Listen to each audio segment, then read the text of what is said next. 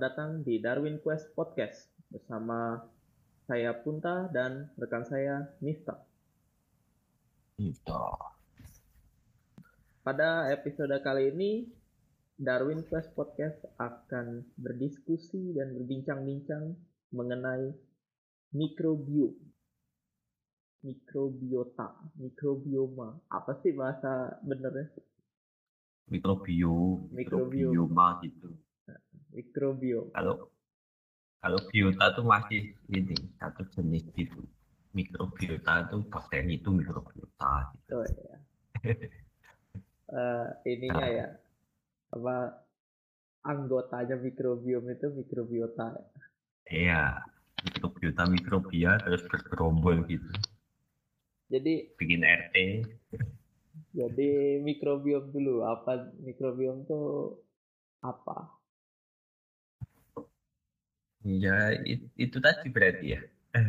Kumpulan kumpulan Mik- mikrobiota itu nggak menjawab itu menjawab istilah dengan istilah yang lebih rumit lagi. Enggak, enggak. Kalau kalau kalau mikrobiom itu kumpulan mikrobiota tapi ini bikin semacam RT apa RW gitu. Kumpulan Jadi- komunitas lah ya. Kok Iya komunitas, tapi mereka mereka ada ini, ada simbiosis entah bermutu apa nggak bermutu gitu ya, entah langsung apa nggak langsung itu dari secondary metabolitnya kayak apa apanya gitu nggak sih? Atau apa mikrobiom. lagi ya? Jadi intinya mikrobiom itu adalah eh, kumpulan dari grup-grup mikroorganisme, komunitas mikroorganisme pada lingkungan satu lingkungan area tertentu lah, RT lah gitu lah ya. Area Iya. tertentu. Rukun tetangga tetangga. Ya Waktunya, nggak nggak nggak ada rukun juga. waktunya juga tertentu nggak sih? Iya iya. Iya kan? Ya pada Emang saat nggak yang wak- tertentu deh. waktu dan kondisi Iya. yang ter- tertentu lah. Ya. Masih terbatas waktu soalnya, Eh, kecuali waktu udah nggak guna. Aduh, mereka mereka sangat pak apa butuh waktu yang pas. Nah, mikrobiom itu Hmm. sebenarnya ngapain sih dia? Kenapa kenapa eh, ngapain mereka itu di habitat itu? Yang jelas pasti tumbuh lah ya. Iya, pasti tunggu. Ya itu bikin RT itu sih, jadi harusnya itu. Ekosistem bisa nggak sih dibilang gitu? Nggak bisa ya, Ekosistem. kurang ya, lingkupnya kurang ya. Mi- mikro ekosistem gitu mungkin ya. Mungkin ya, mikro ekosistem ya, ya bisa lah. Bikin-bikin sendiri. kan kita menggunakan bahasa yang lebih lebih sederhana gitu Oh gitu, oke oke. karena ka- karena ini tuh sebenarnya mikrobiom tuh kan baru ya ya nggak nggak baru-baru banget juga gitu tapi baru iya. populer gitu kan jadi orang Baru. kan kalau yang namanya baru populer tuh kan biasanya apa kaget trending gitu Star syndrome gitu Iya, ya. bi- Bikin RT RT gitu. Sebenarnya sebenarnya kalau mikrobiom itu misalkan sendiri gitu masuk mikrobiom nggak sih? Satu golongan doang nggak ya? enggak Nah. Hmm. jadi Berarti harus community nih kalau di sini nih it mean microorganism found iya kan berarti mi- mikrobiota mikrobiota gitu kan berarti lebih dari satu mikrobiota kan biasanya. jadi kalau menurut Wikipedia yang tidak bisa kita ambil dengan baik gitu tapi ya sebagai acuan lah sedikit mikroorga eh, mikrobiom itu adalah mikroorganisme yang ditemukan pada spesifik lingkungan spesifik. Ya, spesifik mikrobiota mikrobiota jadi mikrobiom lebih dari. Sebenarnya apa terbentuknya mikro, mikrobiom sendiri itu hal yang nggak bisa dihindari juga nggak sih? Iya. Kayak manusia ketemu manusia yang lainnya, otomatis nanti jual beli kayak Iya. bikin apa kayak gitu ya. Nah, tapi kalau di mikrobiom ini dia spesifik ke mikroorganisme ya. Jadi dia bisa berupa Iya. jamur, bakteri, mikroalge, nematoda, Bisa. Kombu juga ya, Gitu. kombu-kombu. Kumbu-kumbu. Iya. Terus ngapain mikrobiom itu tadi? Nah, Kalau iya. dari sisi kita itu ya. Ya mikrobiom pastinya hidup lah di situ. ya. Nah, dia eh, hidup di situ kan dia berkomunitas gitu ya, bersosial juga gitu. Berarti mereka antar komunitas tuh ada apa namanya komunikasi. Biasanya komunikasinya tuh pakai sinyal dari komponen kimia lah, ya, eh, sinyal kimiawi lah yang dari metabolit yang mereka hasilkan. Gitu. Ya kan dari metabolit gitu ya. Bisa Ada itu itu ada sinyal jarak jauh, sinyal jarak dekat antara sesama mikrobiota, antara yang lainnya juga. Kayak Iya, gitu. antara yang sejenis maupun yang beda jenis lah ya. Paling enggak untuk ngingetin, oh ini tanah eh apa lingkungannya berubah gitu lah ya. Apa nandai wilayahnya gitu. Di sini ada gue loh. Bisa juga. Beberapa mikroorganisme juga ngasilin eh, secara tidak langsung ngasilin antibiotik juga kan untuk kompetitornya. Kompetitor. Kayak bisnis aja. Volatile gitu juga ada yang masuk transferin Cina kita. Iya. volatile organic compound gitu. Soalnya oh, baunya ini, wow ini ada ada ini nih, Iya bisa juga sih. baunya kecut ya. Terus karena dia mikroorganisme mati hidup gitu, terus jadi biasanya material genetiknya itu banyak gitu kan di eh, residunya di di lingkungan juga bisa terjadi transfer genetik antara komunitas satu dan yang lainnya gitu kan. Hilang, saling hilang. Kok, eh, transfer silang. Nah, sebenarnya baik atau buruk si, si mikroorganisme eh si mikroorganisme si mikrobiom ini dari sisi manusia ya dari sisi manusia kalau dari sisinya mikrobiom ya pasti baik lah mereka Oh iya pasti baik. Butuh. dari satu dari sisi manusia dibilang buruk juga enggak. Orang kita juga butuh butuh keberadaan mikrobiom gitu. Kita nggak nggak bisa hidup tanpa mikrobiom ini juga tuh. Oh, Cuma ya itu kayak dua sisi mata pisau gitu juga sih. hmm. Soalnya banyak banyak penyakit juga dihasilin dari mikrobiom itu sendiri kan. Iya sih. Nah, mikrobiom ini Banyak. sama sama sama ini tuh sama nggak sih sama biofilm tuh sama nggak sih? Biofilm sama ya. Kayaknya itu mung- salah satunya mikrobiom juga ya. Iya, salah satu bentuk mikrobiom gitu kan.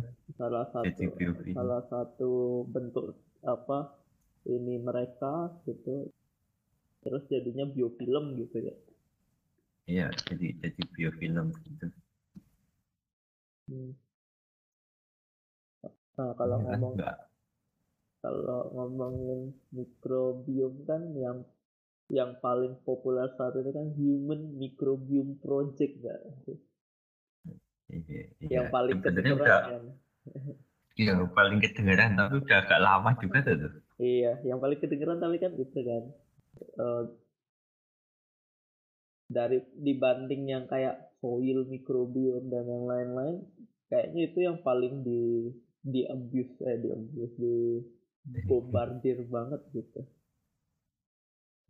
Human Microbiome Project. Ya udah, karena yang paling itu tuh human microbiome kita ke mikrobiom yang ada di manusia dulu ya. Iya. Iya iya aja Human ya. human. Kan jadi ini kayaknya dipengaruhi mikrobiom deh jadi linglungnya. Waduh, ngopi Otak pun jadi. ngopi dulu, ngopi. Ya itu se- seberapa pengaruh ya sih sebenarnya mikrobiom itu kayaknya ngantuk nih mikrobiom ini jangan-jangan. Oh, pasti lah. Kita ini dulu. Kalau di manusia itu mikrobiom itu tuh yang paling umum tuh pasti di tempat-tempat nih. Kulit, mulut, perut. Satu lagi, eh, perut tuh sistem pencernaan lah ya. Satu lagi, Ya. vagina kalau yang punya vagina. Betul Temennya vagina enggak ya? Hah? Temennya vagina enggak ya? Tahunya vagina apa? Pasangannya vagina. Oh, teknis kayaknya nggak pernah Soal- di- nggak ada Iya, iya. nggak ada Soalnya nggak cetung. literasinya. Ya, Enggak ada Nggak ada. guanya soalnya ya. nggak ada literasinya Enggak, Mungkin enggak ada guanya. karena kalau kayak kandung kemih kan steril karena ureanya tinggi kan amoniaknya Iya. tinggi ya mungkin karena satu jalur ya mungkin steril juga kali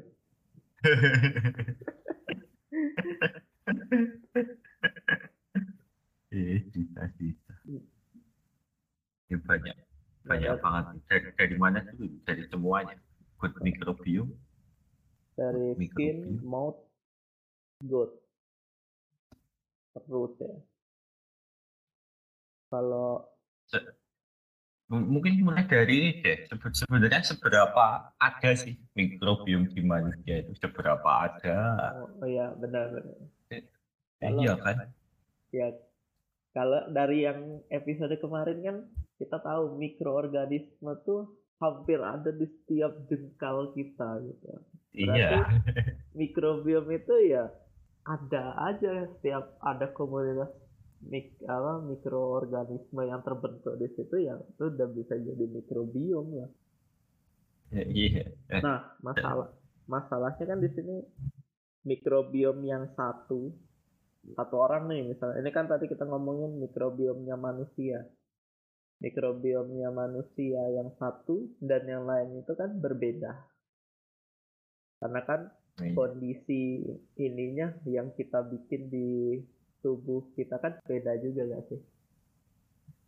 Iya, ya lingkungannya beda, mana-mana beda.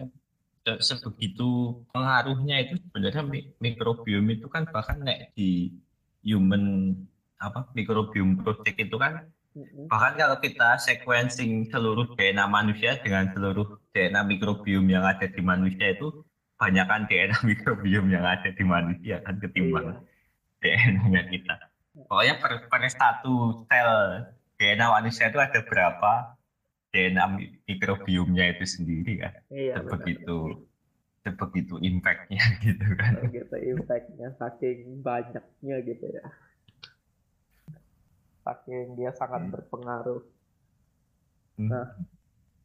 kamu pernah ini nggak sih dengar eh kal- ini berhubungan dengan mikrobiom yang ada di perut kita gitu. kamu pernah dengar nggak sih mikrobiom itu kita bisa mengatur mikrobiom itu dengan pola diet gitu. Iya, iya pernah. nah itu gimana sih Iya. Ya, ya sama dengan sebenarnya apa apa yang sebenarnya kita kita makan itu apa ya apa apa ya tubuh kita langsung mengolah gitu. Apa apakah kita sis- sistem pencernaan kita tuh punya semua enzim buat mengolah makanan itu enggak juga kan? benar nggak juga sih Apa buat manusia diciptakan untuk makan makanannya sendiri enggak loh? Enggak. Enggak tahu sih, Iya. aku bukan bukan pencipta aja sih, jadi kurang Wadah. ngerti. Iya, Kurang- ya, ya, sudah. kurang ngerti spesifikasinya gimana itu ya.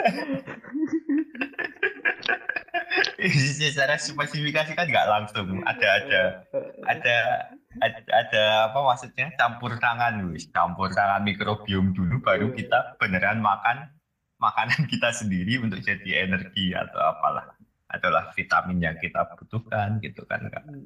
Jadi nggak nggak langsung makan. Sebenarnya kita tuh makan tuh kasih makan siapa gitu. Iya ngasih makan mikrobiom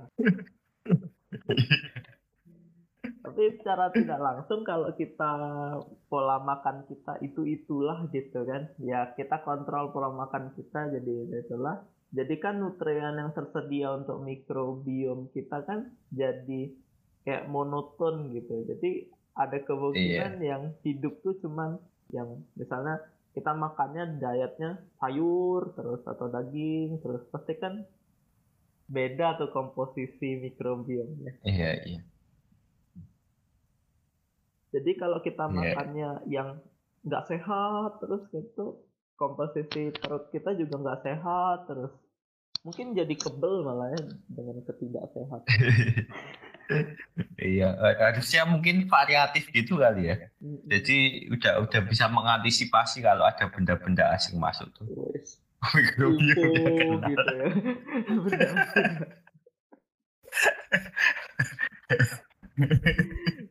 Info. sebenarnya kalau kalau mikrobiom di dalam tubuh sendiri itu kan berkembang biak kan ya dia tuh Iyalah pasti. Kan namanya makhluk itu kan iya maksudnya maksudnya kita bisa kasih dari luar melalui kayak yogurt gitu nggak sih itu tambah banyak nggak di dalamnya kalau kita minum apa probiotik gitu. Ya secara secara literasi sih memang banyak ya, tapi kan kebanyakan yang sekarang nih yang dikenalin orang-orang tuh makanan probiotik. Makanan probiotik itu kan nggak teruji secara apa namanya dia nggak punya penelitiannya. Apakah dia bisa sampai ke lambung kita ke dalam sistem pencernaan kita dalam keadaan hidup? Oh iya ya. Kalau kayak eh, ya Yakult gitu Sirotas strain itu kan emang udah teruji dia bahkan sampai ke feses kita juga dia masih hidup gitu Lactobacillus Sirotas strain itu. Jadi bisa bisa bisa jadi dia apa me- merubah komposisi mikrobiom di perut kita kan? Ta- tapi yang di Indo sendiri juga ada yang kayak gitu loh. Di apa PAU Biotech itu ada riset kayak gitu juga. Iya, utik-utik feses gitu. Oh iya. feses transplantation itu ya? Iya ya ya dia masukin semacam probiotik apa ya? Adalah merek suatu gitu terus nanti dicek di fesesnya apakah ada gitu Ya harusnya sih harusnya sih kalau dia mau ngomong eh, nampilin kalau ngeklaim Itu kalau itu probiotik. sih harusnya Iya. bisa diuji kalau itu tuh bakal lewat sistem pencernaan kita tanpa mati. Kan sistem iya pencernaan kita tuh keadaannya cukup ekstrim, ya, sangat ekstrim malah. su- super ekstrim gitu Ya, super duper ekstrim. Jadi kalau dia nggak bisa masuk sampai sistem pencernaan kayak usus dan yang lain-lainnya sih agak sulit ya dibilang itu probiotik. Ya bisa aja kita cuma makan bangkai bakteri. iya bisa juga sih So- soalnya mulai banyak beredar ya sekarang ini Banyak asal, banget. asal apa-apa di, dikasih label probiotik Terutama tuh ini kan apa kayak pickles pickles gitu apa asinan gitu kan kasih label probiotik gitu kan. Padahal kan Ya. belum teruji kalau si memang dia bakterinya sama-sama bakteri asam laktat gitu tapi kan belum tentu dia bisa melewati sistem pencernaan kita Mhm. Ya kan?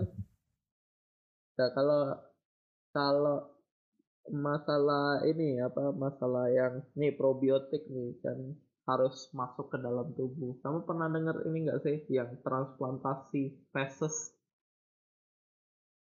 Transplantasi feses itu kayak kayak mana itu? Jadi feses kita di yang dari yang sehat gitu terus dimasukin ke sistem pencernaan langsung orang yang dianggap mikrobiomnya kurang baik gitu. Oh belum ini aku mana aku sih ya juga transplantasi aku sih juga nggak niat ngebacanya sih. Cuman cara yang kutangkap sih idenya itu supaya uh, si mikro si mikrobiom yang dari orang yang pencernaannya sehat tadi itu bisa bisa berkembang di orang yang pencernaannya buruk tadi. Tapi kalau nggak diimbangin dengan pola makan yang iya. kayaknya tetap nggak bisa berkembang deh. iya itu itu itu hampir sama kayak melihara hewan gitu nggak sih? Hmm. kalau kasih makan apa ya ya ya gak gak usah jauh-jauh hewan tanaman lah kita mau apa yang tumbuh ya ya kayak gitu itu juga berarti manusia tuh pertama kali itu dapat mikrobiomnya itu pas dia lahir ya hmm, kan tadi mikrobiom ya, ini. itu ada juga di vaginal kan berarti kan itu kanal kelahiran Iya. Iya. Ya pas dari lahir udah langsung temenan itu. Asli. kan. Enggak ya, enggak kan. Enggak kasih. Bukan probiotik itu, prebiotik itu. iya, prebiotik. Sebenarnya itu apa? Kalau di apa yang buku microbiome micro puppet master itu kamu mikir gak sih di uh, zaman kita kuliah gitu? Iya, enggak. micro puppet. Itu kan nek Regen lagi. itu kalau kalau kalau dari struktur DNA kan 98% DNA manusia itu jangan iya. dan jang DNA yang yang bahkan yang jang DNA itu rata-rata relate sama DNA virus ataupun bakteria. Iya. Jadi mungkin nenek moyang kita tuh malah itu juga. Ya kan emang. Atau apa? Iya. Ya kan emang kalau kita percaya teori evolusi kan kita evolusinya dari makhluk hidup yang paling sederhana. Oh iya. Iya. iya. Berarti kita dari mereka. Tapi kan ada yang nggak percaya. Ya, Kemarin nggak boleh ngomongin evolusi loh. Padahal kan Darwin sendiri itu percaya teori evolusi. Iya kan kita iya, Darwin kan? Quest. Berarti kita Iya itu makanya. Sedikit banyak itu mengkonfirmasi mungkin ya. Iya.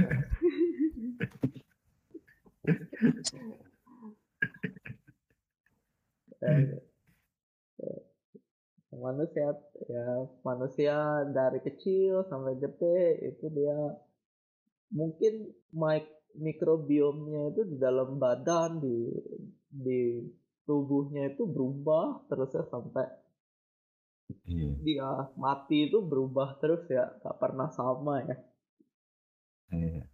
mungkin kalau di masa depan itu orang tua tuh bisa develop mikrobiom yang ada di anaknya lagi Nek udah ngerti korelasinya, oh, bukannya nek mikrobiom. Bukannya ada tuh apa namanya studi yang nunjukin bahwa uh, anak yang dilahirkan secara normal dan sesar itu punya mikrobiom, mikrobiom yang beda. Ya.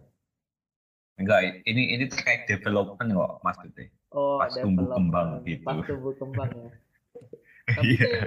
kayaknya bisa deh, karena kan Iya, yang iya. penting ngatur pola makan gitu kan. Kita maunya ini ya, anaknya pemabuk gitu kan. Enggak ya.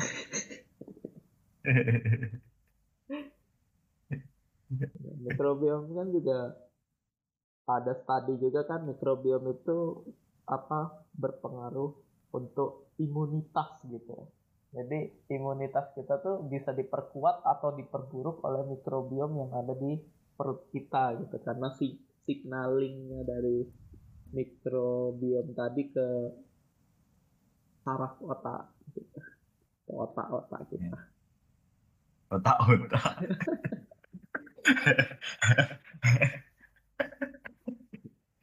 Jadi apa ngerespon uh, untuk ngerespon bikin respon imun kita tuh aktif apa enggak itu mikrobiom itu secara secara secara aktif itu sangat berperan gitu di dalam studinya itu. Hmm. Tidak langsung. Ya kan apalagi pas covid covid ini kan ini banget tuh gencar banget tuh ininya promosinya gitu kan. Ini bisa iya. meningkatkan kekebalan tubuh gitu. Dua hal sih covid itu yang banyak promosi itu apa? Yang pertama soal probiotik itu yang satu empon-empon jahe dan ada lagi kalau itu berarti ada tiga hal. Empon-empon jahe terus yang terakhir adalah swab uh, apa namanya untuk deteksi covid. Oh itu kenceng juga itu promosinya. Kayaknya sekarang hampir tiap ruko tuh ada aja satu tempat ini pengecekan COVID. Iya, kalau kalau selain imunitas ya itu kan langsung kompak gitu. Kalau yang yang apa langsung ke manusia gitu, bener nggak sih mikrobiom itu bisa ngendaliin kayak semacam perilaku kita juga gitu? Harusnya sih bisa sih. Ya kan ini ya ini nggak tahu ada studinya apa enggak sih cuman ini berdasarkan teoriku aja. ini belum ada studinya nih. Aku nggak ngelakuin studi itu.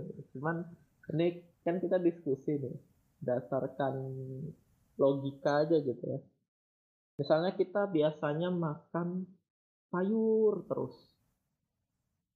Terus tiba-tiba kita Berarti kan mikrobiom yang ada di perut kita tuh udah di develop dia itu suka serat lah ya. Iya. Ketika kita tiba-tiba berubah pola makan menjadi misalnya kita seminggu itu nggak makan serat sama sekali, makannya cuma daging tok, pasti akan timbul nggak nyaman gitu kan di di oh, badan di perut gitu kan. Dan otak kita kan juga pasti memproses aku butuh aku butuh si ini ya mas butuh sayur butuh sayur gitu ya kan secara tidak langsung kan itu mempengaruhi kan? Iya iya mempengaruhi. Berarti, berarti apa? Istilah kayak, you are what you what you eat itu benar juga iya, ya. kayak aku kan biasanya harus indomie ada indomie tiap hari gitu kan. Kalau pas lagi nggak makan indomie itu pasti aduh pengen indomie gitu. Itu kebutuhan mikrobiomku itu sebenarnya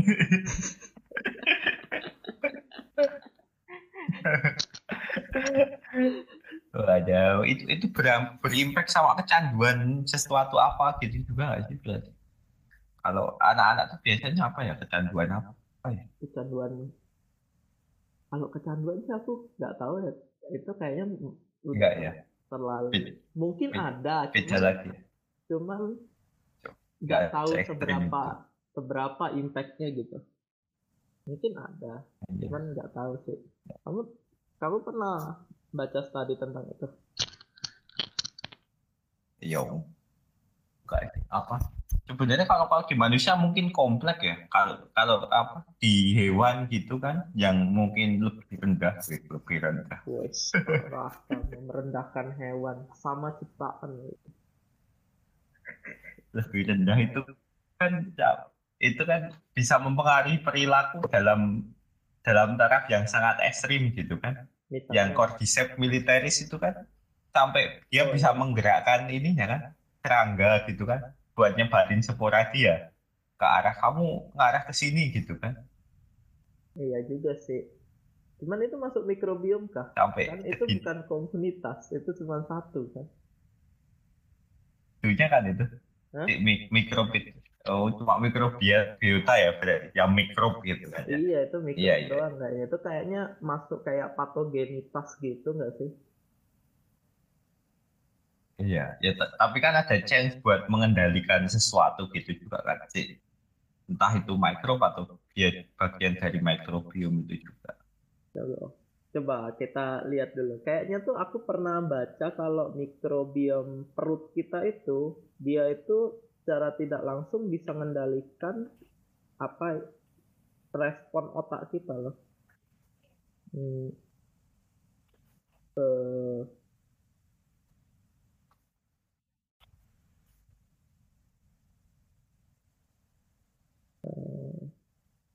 coba ya mikrobiom. Iya ada nih pengaruhnya. Oh ada ada nih pengaruhnya secara tidak langsung tapi eh secara langsung nih malah kayaknya. Dia malah uh, may play play a role in mental health. Oh bahkan apa dia bisa mempengaruhi mental health sama neurological condition loh. Kayak autism, epilepsi, depresi gitu. Iya iya. Karena apa mikrobiomnya tadi bisa ngasilin metabolit yang ke kemungkinan ngendaliin hormon-hormon kayak serotonin dan yang lain-lainnya itu kayaknya. Ini aku cuma baca sekilas aja nih. iya, ya ada ke arah situ kan. Kan kita juga nggak nggak dalam-dalam juga kan ini. Masih ini ya, nanti kita bisa mendalami. Ya, bisa kita mendalami itu. Ada berarti ada, ada itu kondisi itu ada di mana mikrobiom itu bisa mempengaruhi otak kita bahkan kondisi mental kita loh tadi.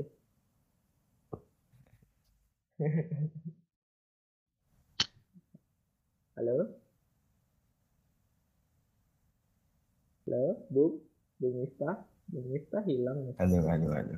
Iya. Iya. Halo, halo, halo. Masuk gak suara? Suaramu masuk. Sinyal lagi, Pak. Tadinya.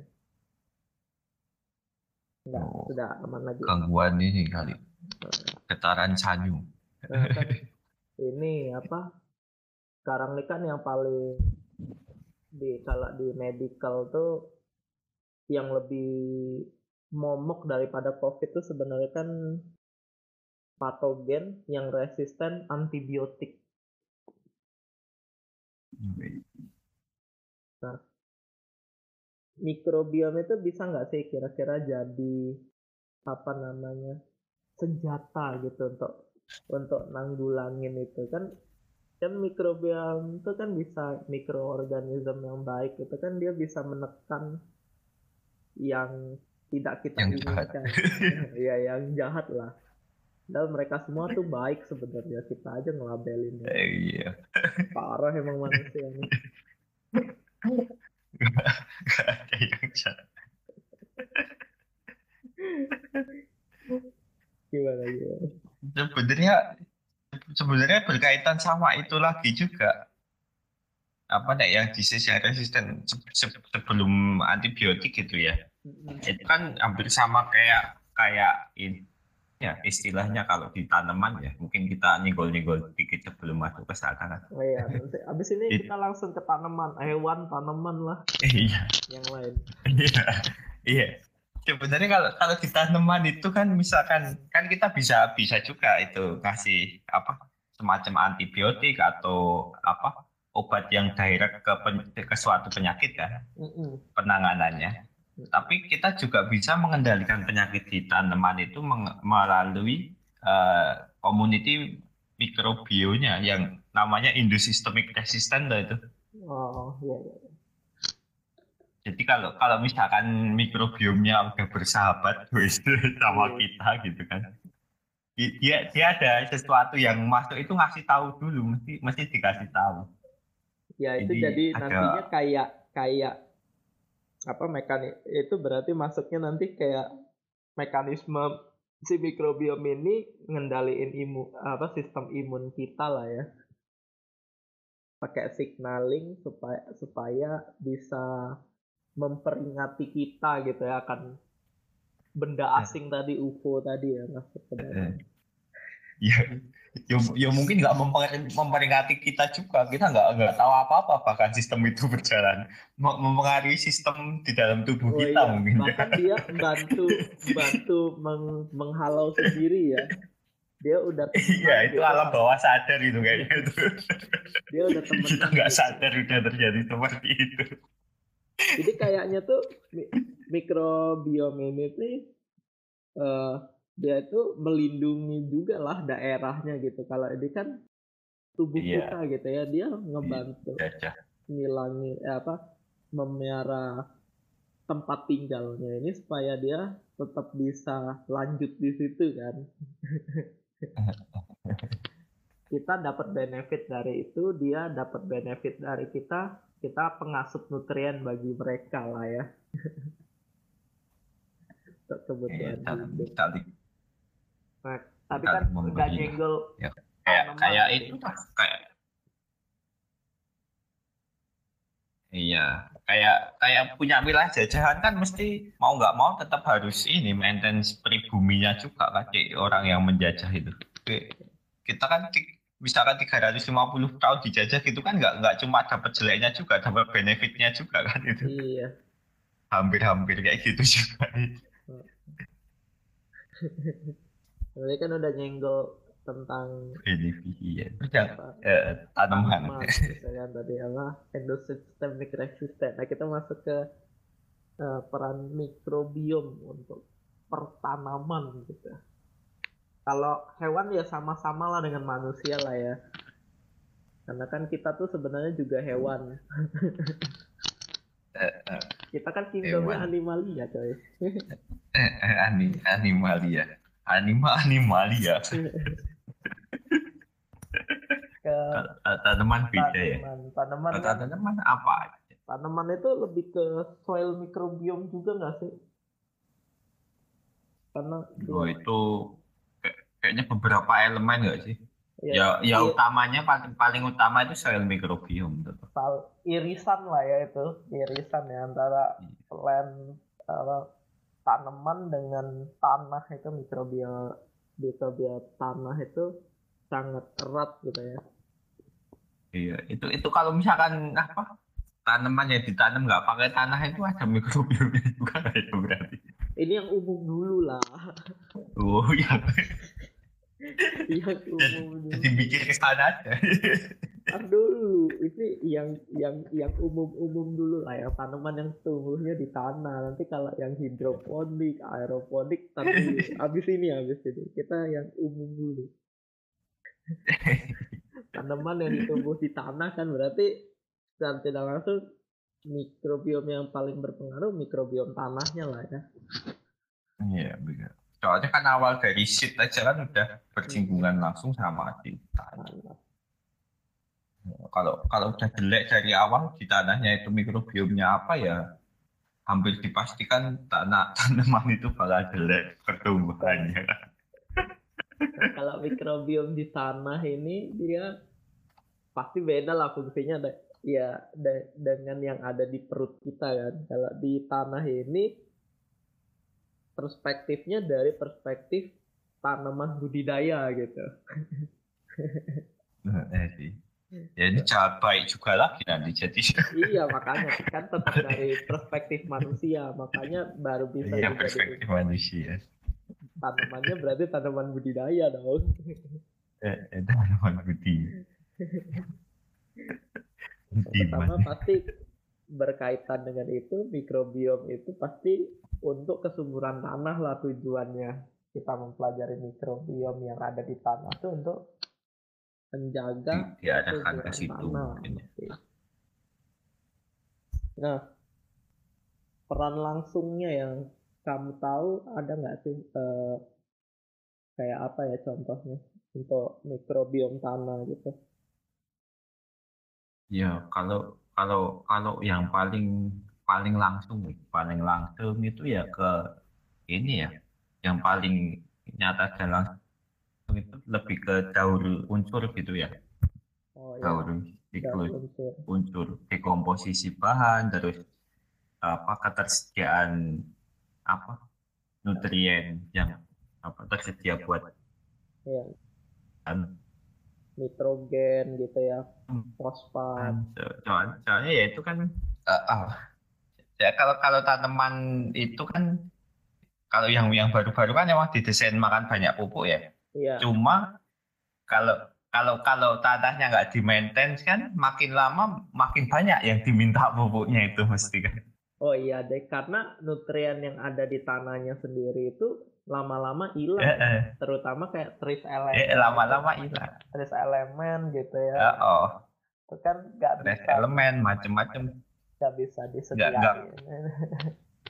nggak bisa disediain, nggak ada daur unsur di tanah itu. Kalau misalkan di dipupuk terus juga makin hilang mikrobnya, ya makin butuh tambahan pupuk lagi. Jadi jadi macam-macam pupuk sekarang. Benar. Terutama, Iya, terutama gitu untuk kayak fosfat sama trace elemen itu kan juga dia biasanya dalam di tanah itu bentuknya dalam terikat gitu kan, dalam batuannya gitu kan. Iya, Jadi perlu bantuan mikrobiomnya itu biar dia tersedia untuk si tanamannya gitu, biar bisa langsung pakai lah ya. Plug and play. untuk mengakses. And play. Soalnya kalau Gimana gimana? itu itu mungkin cara-cara biar nggak ini apa menghindari leaching juga nggak sih? Kalau misalkan dia tersedia terus kan juga nggak nggak bakal bertahan lama di situ juga Iya, di, di unsur tersebut. Itulah ke- kenapa mikrobiom itu penting gitu kenapa daur unsur itu penting kan gara-gara itu di tanah. Ya itu. Berarti sebenarnya mikrobiom itu sangat membantu juga untuk mempertahankan kondisi tanah itu supaya tetap enggak enggak terlalu buruk, enggak terlalu baik-baik banget terus buruk gitu. terlalu nggak terlalu baik-baik gimana itu? Gak paham juga ngomong apa gitu. Ya,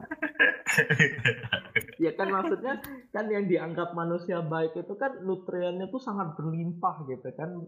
Tapi kan kalau Oh, iya. misalnya kayak keterlimpahan banget gitu dalam hal misalnya nitrogen di tanah kan malah meracun ke tanaman ya. iya iya Kan kayak gitu. nggak nggak selamanya yang banyak itu bagus Eh, ya emang kebanyakan tuh nggak bagus Nah, kan dengan adanya mikrobiom kan kalau misalnya nitrogennya udah kebanyakan pasti dikonversi ke yang lain gitu kan.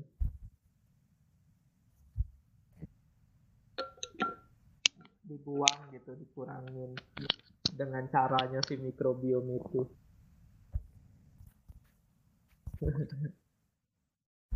soalnya itu ra- racun juga buat mikrobiom kan misalkan kebanyakan ini racun buat semuanya racun tedeng deh. Tapi walaupun walaupun apa eh apa fungsinya mungkin agak berbeda dengan Mm-mm. manusia gitu kan secara sis- sistem apa skematiknya hampir mirip-mirip juga ya sebenarnya kayak apa di di tanah itu juga berpengaruh sama imunitas tanaman gitu Oh, iya. kan ya. per- untuk perlindungan tanamannya ya pest control untuk ketahanan dia terhadap hama gitu ya. Itu ngetren juga nggak sih kalau sekarang yang yang apa mikrobiom buat tanaman itu? Oh ngetren dong. ngetren banget coba lah penjualan pupuk hayati itu gila-gilaan sekarang. Walaupun kita nggak bisa make sure kalau yang dijual itu benar-benar hidup loh Iya. Ya, kan judulnya bioaktif ada dua ada dua PR nih pupuk hayati itu sebenarnya juga kan. Ya, iya, itu yang pertama yang dijual itu beneran hidup sama hampir sama kayak Feses tadi itu. Habis dikasih lingkungan mau ya dia bertahan gitu juga kan benar. belum tentu juga Benar, itu. Heeh. butuh butuh konfirmasi lah. Kita konfirmasi lagi Nah. ya. Tahu di kamu hilang-hilang nih kasih ngasih mayat nih kamu putus-putus loh bakteri di tanaman. Iya ya, makin malam makin hilang. iya nih kamu udah mulai putus-putus nih Halo, halo. Halo. Lancar, udah lancar. Ya udah. Gimana gimana? Ya, sampai mana tadi? Sampai ini apa? Sampai nasi mana? mayat, nasi mayat. Ngasih mayat bakteri. Nasi mayat. Ma- ngasih mayat mikroorganisme ke tanaman.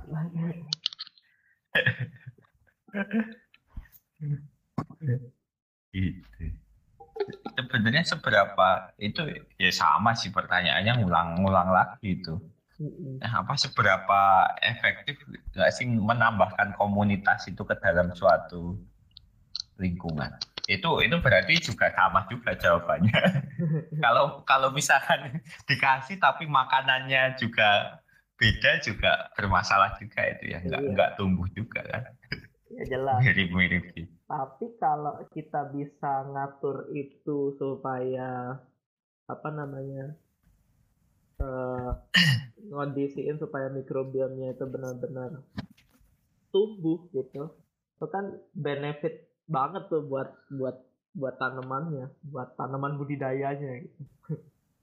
Iya Iya tuh. iya iya Kayak kamu kemarin itu banget. yang apa tanah apa sih yang yang yang lain diserang serang serang apa penyakit ada satu tanaman sendiri yang ya, supresif ya, itu. itu kan juga termasuk tanah karena supresif karena ini kan perannya mikrobiom itu kan untuk menjaga si tanaman itu supaya dia Iya, tahan iya. penyakit lah. Eh, eh. So- soalnya kalau kalau yang apa yang pemahamanku ya kadang-kadang tuh ya enggak kadang-kadang sering sih. Pakai pakai pupuk hayati tapi nggak nggak diimbangin sama pupuk organiknya. Itu kan yang makanan mikrobnya kan kebanyakan di situ kan. Iya. Dan Mik- itu mikrob kan dan itu nggak makan kayak dan langsung itu juga. pun pernah booming loh.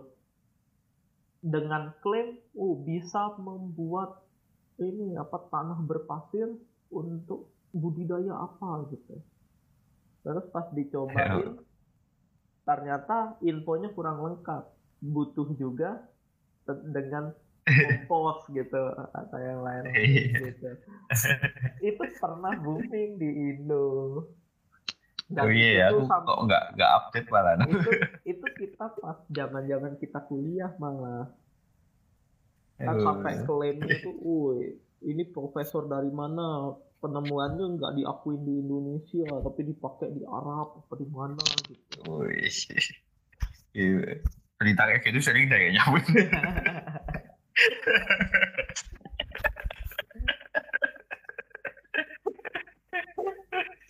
Saking ini masifnya. Tapi bener ada beberapa memang bakteri eh, mikrobiomnya yang dia itu benar-benar ngaruh ke ke eh, kekebalan eh, ke tanamannya itu dengan sangat ekstrim gitu misalnya eh, komunitas mikrobiomnya itu tuh bisa kayak mycorrhiza gitu itu membantu banget tanamannya itu bertahan dari stres kekeringan kan Iya. ada juga Tapi kalau kalau nggak kering dia nggak begitu efektif. Gitu. Iya. Ada yang dia membantu banget untuk keadaan salin gitu. Jadi lebih tahan salin gitu. Eh, apa? Kadar garam ya salin itu. Dia ada garam tinggi. Drop stress juga kan. Ya kita, juga perlu ini itu masih perlu banyak pengkajian juga. Iya, apalagi apal justru kita di Indonesia ini sangat butuh untuk untuk apa ngeksplor mikrobiom. Hmm. Karena kan jenisnya kan pasti kaya banget di Indonesia orang ini Iya, lingkungannya kaya. sangat sangat mendukung.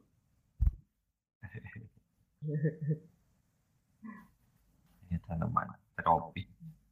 tropis. Di, di luar terbatas terbatas itu malah Hmm. ny- nyari mikrobnya. Tapi kita nggak nggak dapet ini mikrob dia yang tahan suhu dingin. Iya. Tahan hujan aja ya. Tahan banjir ya. Tahan banjir. itu mah jangankan mik mikrobnya, jangankan mikrobiomnya, itu manusianya aja udah tahan banjir. tahan kekeringan, tahan banjir itu ahli ahlinya ini mikro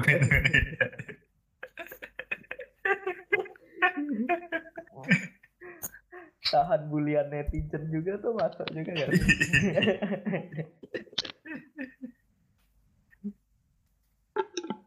Iya iya. Kalau mikrob di tanah tuh ngaruh nggak sih ke carbon sequestration yo pengaruh. Pasti pengaruh lah ya. Pengaruh lah ya. Walaupun dia tuh ukurannya tuh mikroskopis gitu kalau banyak ya iya. ngaruh juga lah ya soalnya ya nggak nggak langsung terdekomposisi juga tuh. Mayat-mayat itu apalagi dalam mayat-mayat. Ya jas ayam mayat lah apaan lagi? Apalagi yang dalam bentuk ini hifa hifa gitu kan lebih oh, iya. lama juga tuh. Lama. Dan itu apa biasanya kalau sudah ada satu FIFA gitu oh, itu udah biasanya satu area itu udah diiniin jamur yang sama semua itu. Eh, eh. udah luas banget itu cakupan area jamurnya kalau udah sampai ke bentuk badan jamur di di tanahnya.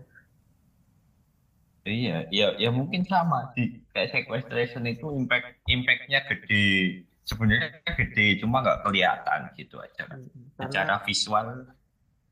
karena dia tersembunyi dan tak kasat mata asik. Itu itu aja kalau dibandingin juga aku kira juga sama kayak kondisi di tubuh manusia. Di sequencing seluruh bagian tanaman bakterinya juga banyak kan banyak kan mikrobiomnya itu pasti. Ketimbang ketimbang tanamannya. Iya sih pasti sih itu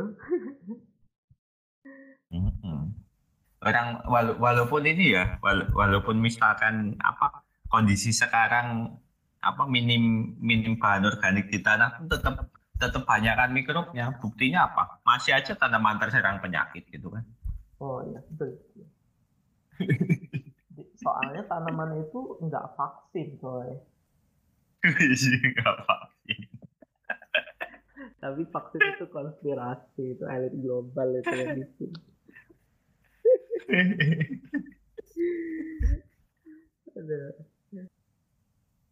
Uh, kalau dari pengalamanmu uh, untuk biar menjaga stabilitas apa uh, mikrobiomnya itu komposisi mikrobiomnya itu di tanah kita mau mempertahankan yang baik-baiknya aja gitu. Ada nggak kiat-kiat khusus gitu? Kalau kamu kan sangat sangat dekat gitu dengan dunia ini, guys. Mana ada sangat dekat. Setidaknya kan kamu lebih banyak project tentang ini dibanding aku. Yo, kalau, kalau pengalaman kalau impact mikrobiom langsung gitu nggak belum ada ya. Belum kalau riset ya. langsung, hmm. iyalah itu cukup mahil biayanya kalau misalkan langsung mempertahankan mikrobiom baik apa sehat kan harus ini lagi balik ke tool yang kemarin itu oh iya balik ke tool yang genetik dan bioinformatik itu iya tool genetik jadi di Indonesia belum belum bisa belum banyak tersedia itu kan hmm. keterbatasannya di Indonesia kan itu padahal harus ngirim sampel Padahal kalau mau diiniin ini gede banget nih peluangnya. Soalnya iya. sudah banyak sudah banyak banget studi yang approve si mikrobiom ini sangat impactful gitu bagi manusia, bagi tanah, bagi tanaman, bagi bagi kebutuhan manusia juga sih sebenarnya semuanya. Iya. Ya kan kita manusia. Sudut eh. pandangnya kebutuhan manusia. Kalau kebutuhan yang lain mah nggak dipikirin. Siapa tahu dia sudah mencapai pencerahan oh gitu ya eh. kosong adalah kosong isi adalah isi manusia di atas manusia Tungkli.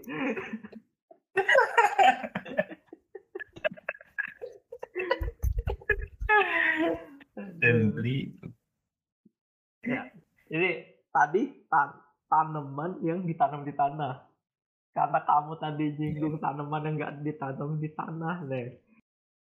Itu cerita itu gimana itu? Apa kondisi kira-kira pengaruh eh, mikrobiom yang untuk tanaman yang nggak ditanam di tanah gitu? Kayak yang populer hidroponik lah. Itu karena di Superindo kan banyak tuh yang jual sayur hidroponik.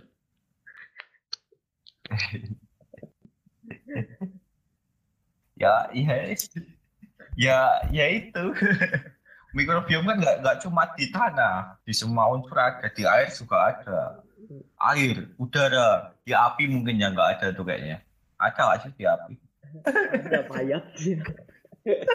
Mayatnya tuh kalau ketiga elemen itu mesti ada sih. Air udara tanah wis gitu. Itu ada semua. Jadi walaupun kita nggak pakai tanah gitu juga dari airnya mungkin dari udaranya. Itu kan tetap tetap kena impact mikrobiom tuh Mm-mm. emang emang kalau misalkan hidroponik itu ini mau bebas penyakit gitu juga oh enggak juga?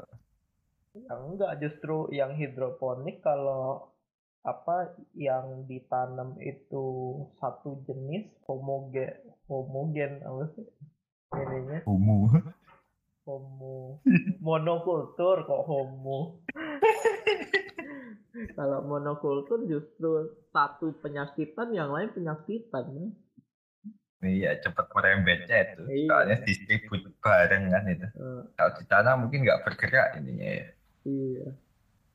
Makanya Ya, biasanya kalau mau yang hidroponik itu kan benar-benar dijaga tuh airnya ininya udaranya harus dikerupuk dikerupuk supaya nggak ke- kena penyakit. Ya mungkin Cuk. ke depannya mungkin dia bisa kalau punya modal gede ya mungkin untuk membuat si lebih banyak microbe baiknya lah ya. Iya, cuma cuma eh, kayaknya kalau hidroponik itu enggak ini mungkin enggak enggak enggak akan lebih kaya mikrobiomnya ketimbang di tanah kayak gitu. Hmm, tergantung sih Mungkin tergantung mati pun. enggak lah mikrob digantung ya juga enggak ngapain dia Itu enggak enggak ya? nggak bisa mastiin yang lebih tepatnya kan juga Enggak. Hmm. Kalau di dua-duanya di kondisi di optimal paling mentok gitu weh. Oke, kalau kalau kayak gitu kemungkinan sih yang tanah lebih banyak ya. Iya, iya, ya, ya itu juga sih kalau sekarang ngomong kayak gitu, soalnya kondisi tanah sekarang juga kayak gitu juga. Iya. Dan kalau di Iya. cairan kan dia eh, microbe itu lebih suka nempel di surface, makanya dia bentuk biofilm Iya. gitu untuk Eh, eh, dapetin film biologi gitu. dapetin nutriennya. Mungkin kita bisa Eh, eh. nanti bahas satu sendiri gitu biofilm gitu. Karena kan banyak juga tuh fungsi dan ininya. Eh, Banyak juga penyakit dari biofilm. Iya. di gigi dan mulut gitu ya. ya bahkan bahkan penyakit sangat super itu TBC itu kan juga biofilm sebenarnya. Iya. Yang mikrobia bikin film kita yang kena impact ya. Iya. Nonton aja kagak. Oh, oh nonton nggak bisa. Curang.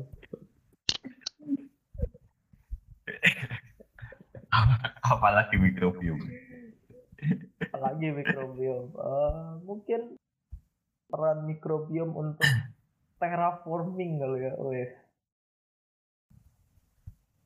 Biar keren, biar keren. Oh, Terraforming itu apa dulu nih? terraforming itu kalau di istilah science fiksinya itu untuk kehidupan di luar bumi tapi kalau di kita biasanya tuh untuk mengubah lahan yang tadinya tuh benar-benar gak bisa di, dimanfaatkan untuk pertanaman biar bisa dihijaukan kembali lah terraforming tuh ya, tadinya nggak bisa ditumbuhin apa-apa tuh di sana biar bisa dihijauin kembali itu terraforming kan biasanya lahan bekas tambang tuh karena apa kadar racunnya terlalu tinggi bahkan jadi komunitas mikrobiomnya pun cuma sedikit gitu kan. Kalau kita tambahin mikrobiom dari tanah yang ini beserta nutrien yang cukup gitu kan ada iya. kemungkinan lebih mempercepat gitu proses. Ya proses terraforming itu ya. Uh. ya ya itu kan kan penanganan awal terraforming itu ya yang pertama yang pasti ya menghidupkan lingkungan yang yang mau di terraforming ini dulu kan. Mm-hmm. ya ya istilahnya kan itu mati kan lingkungannya. Mm-hmm. soalnya nggak ada nggak ada siklus daur unsur yang yang lengkap apa yang apalah nggak berjalan yang memadai. Nggak berjalan memadai. Ya gimana itu, bahasanya gitu kan memang iya iya iya.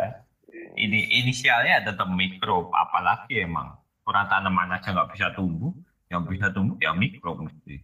Iya. manusia apalagi. Apalagi? Wah, manusia tanpa mikro ya mati. Kan tadi udah iya manusia. iya iya juga makanya kalau mau mau di apa dikirim ke luar angkasa tuh ini bawa mikro aja dulu ya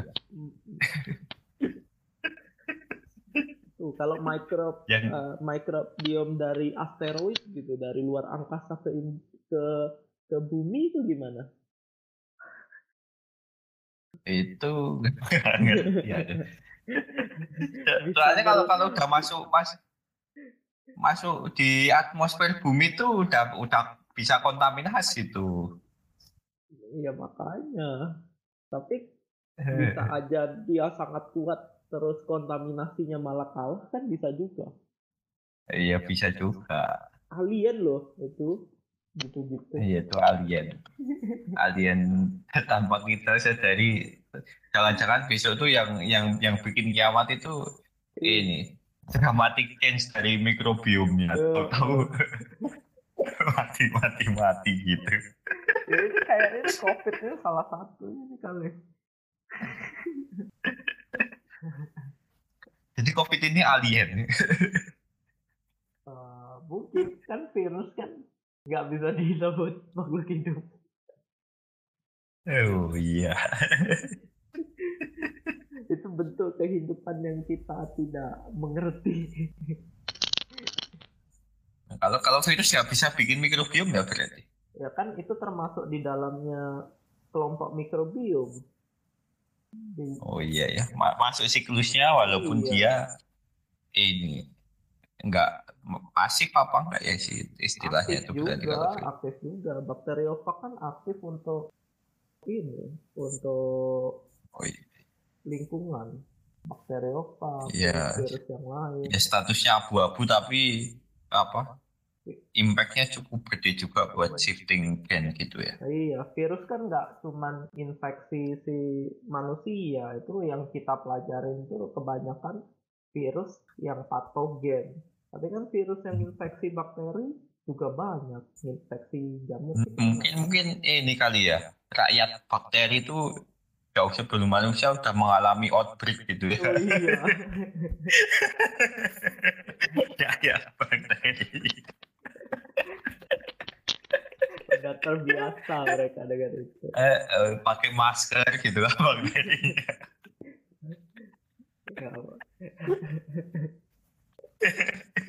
Makanya kan mereka punya ketahanan sendiri supaya nggak nggak nggak gampang terserang virus. Iya. Aduh. Gitu. Tapi ini sih ya ya virus tuh nggak nggak nggak buruk juga kan. Soalnya dia dia mau berkembang kan butuh virus juga kalau bakteri itu. Jadi kalau kalau manusia mau mempercepat evolusi mungkin bantuan virus itu ya ini kita jadi bisa jadi. ini gara-gara covid ini kan kita berevolusi untuk gaya hidup oh iya juga baik ya, ya. langsung nyata. Hah? berevolusi dari sosial. Dari sosial. Dari dari pola hidup. Itu semua langsung shiftingnya tuh cepet banget loh. Gara-gara virus ya. Hebat Iya, emang virus. virus tuh ini apa gerakan perubahan guys. oh boy. Kayak partai politik Ya, waduh udah udah makin meracau aja iya nih kok jadi beraca ya udah ini eh, sip- eh, ini wes kasih rangkuman singkat ya tentang microbiome tadi. Apa rangkuman singkatnya? Ya, ya pentingnya microbiome lah. Jadi microbiome itu apa? Pentingnya apa? Gitu. Sam- Oh, wow, wow, wow. Ini, ini saya lagi dikendalikan mikrobiom ini. Susah Aduh. mikir. Ya, jadi intinya mikrobiom itu apa? Antara antara ada dan tiada sebenarnya. Bisa bisa bisa percaya bisa enggak gitu kan. Kayak kayak covid. Iya. ada ada orang percaya covid ada yang nggak percaya juga. Tapi tapi ya sebenarnya yang nggak kelihatan itu belum tentu nggak ada tapi impactnya sangat besar buat kehidupan manusia termasuk mikrobiom itu sendiri. Itu bahkan jati diri kita sebenarnya mungkin adalah mikrobiom itu. Wah, iya juga ya itu. Bisa jadi ya. iya.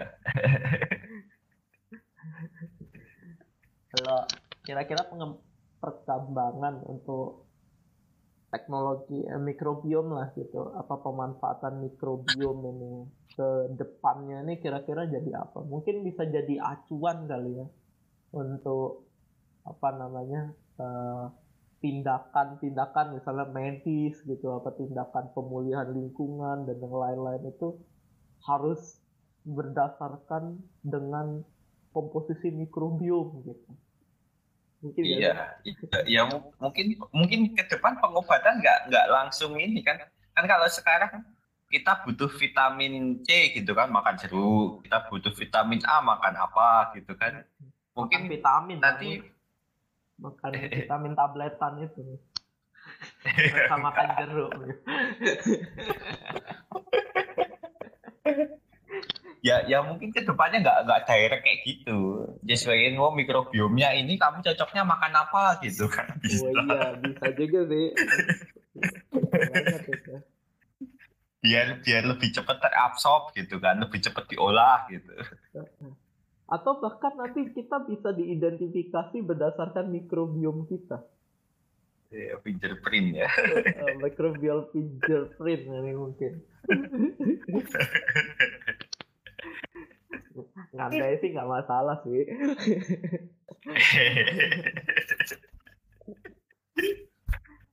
Jadi itu mungkin bisa jadi salah satu yang menentukan kalau itu tuh kalau misalnya mau identifikasi itu oh KTP nama Miftah gitu. Eh, DNA-nya ini anaknya ini cocok sesuai gitu. Mikrobiomnya iya memang profil mikrobiom dari Miftah gitu karena kamu ditemukan yang yang mungkin ke depannya riset itu pembuktian yang tadi itu. Bener nggak sih kita apa mikrobiomnya apa perilakunya apa gitu kan? Iya kan nanti bisa bisa ngidentifikasi wow ini arah arahnya pencuri ini kayaknya orang ini gitu. Tapi kan mikrobiom bisa kita atur. Jadi iya mak- makanya kita treatment orang ini biar nggak klepto gitu misalkan. misalnya orang ini nih ini goblok banget gitu ya. Kita treatment mikrobiomnya gitu malah malah ini dia malah jadi Einstein kedua dia.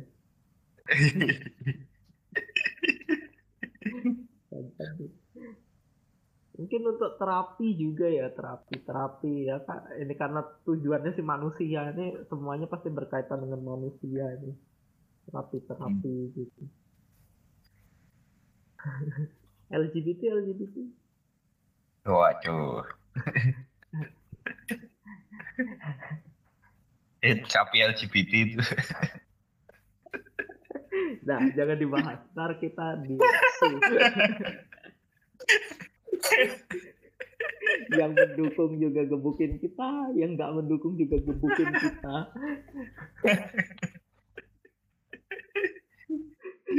sudah sudah sudah bu. Sudah sudah sudah. Ya sekian uh, pembahasan dari episode Darwin Quest kali ini tentang mikrobiom. Sangat menarik ya. Karena mikrobiom itu benar-benar dunia yang sangat complicated karena dia bisa ya, mengendalikan pikiran kita. mengendalikan itu dunia lain itu. itu dunia lain. Eh, eh, di dimensi di balik manusia itu mikrobiom.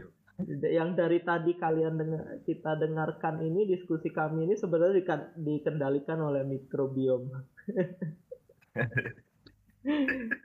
Oke, terima kasih telah mendengarkan. Saya Benta dan rekan saya Ifto. Bye bye. Sampai jumpa pada episode Darwin Quest selanjutnya. Bye bye.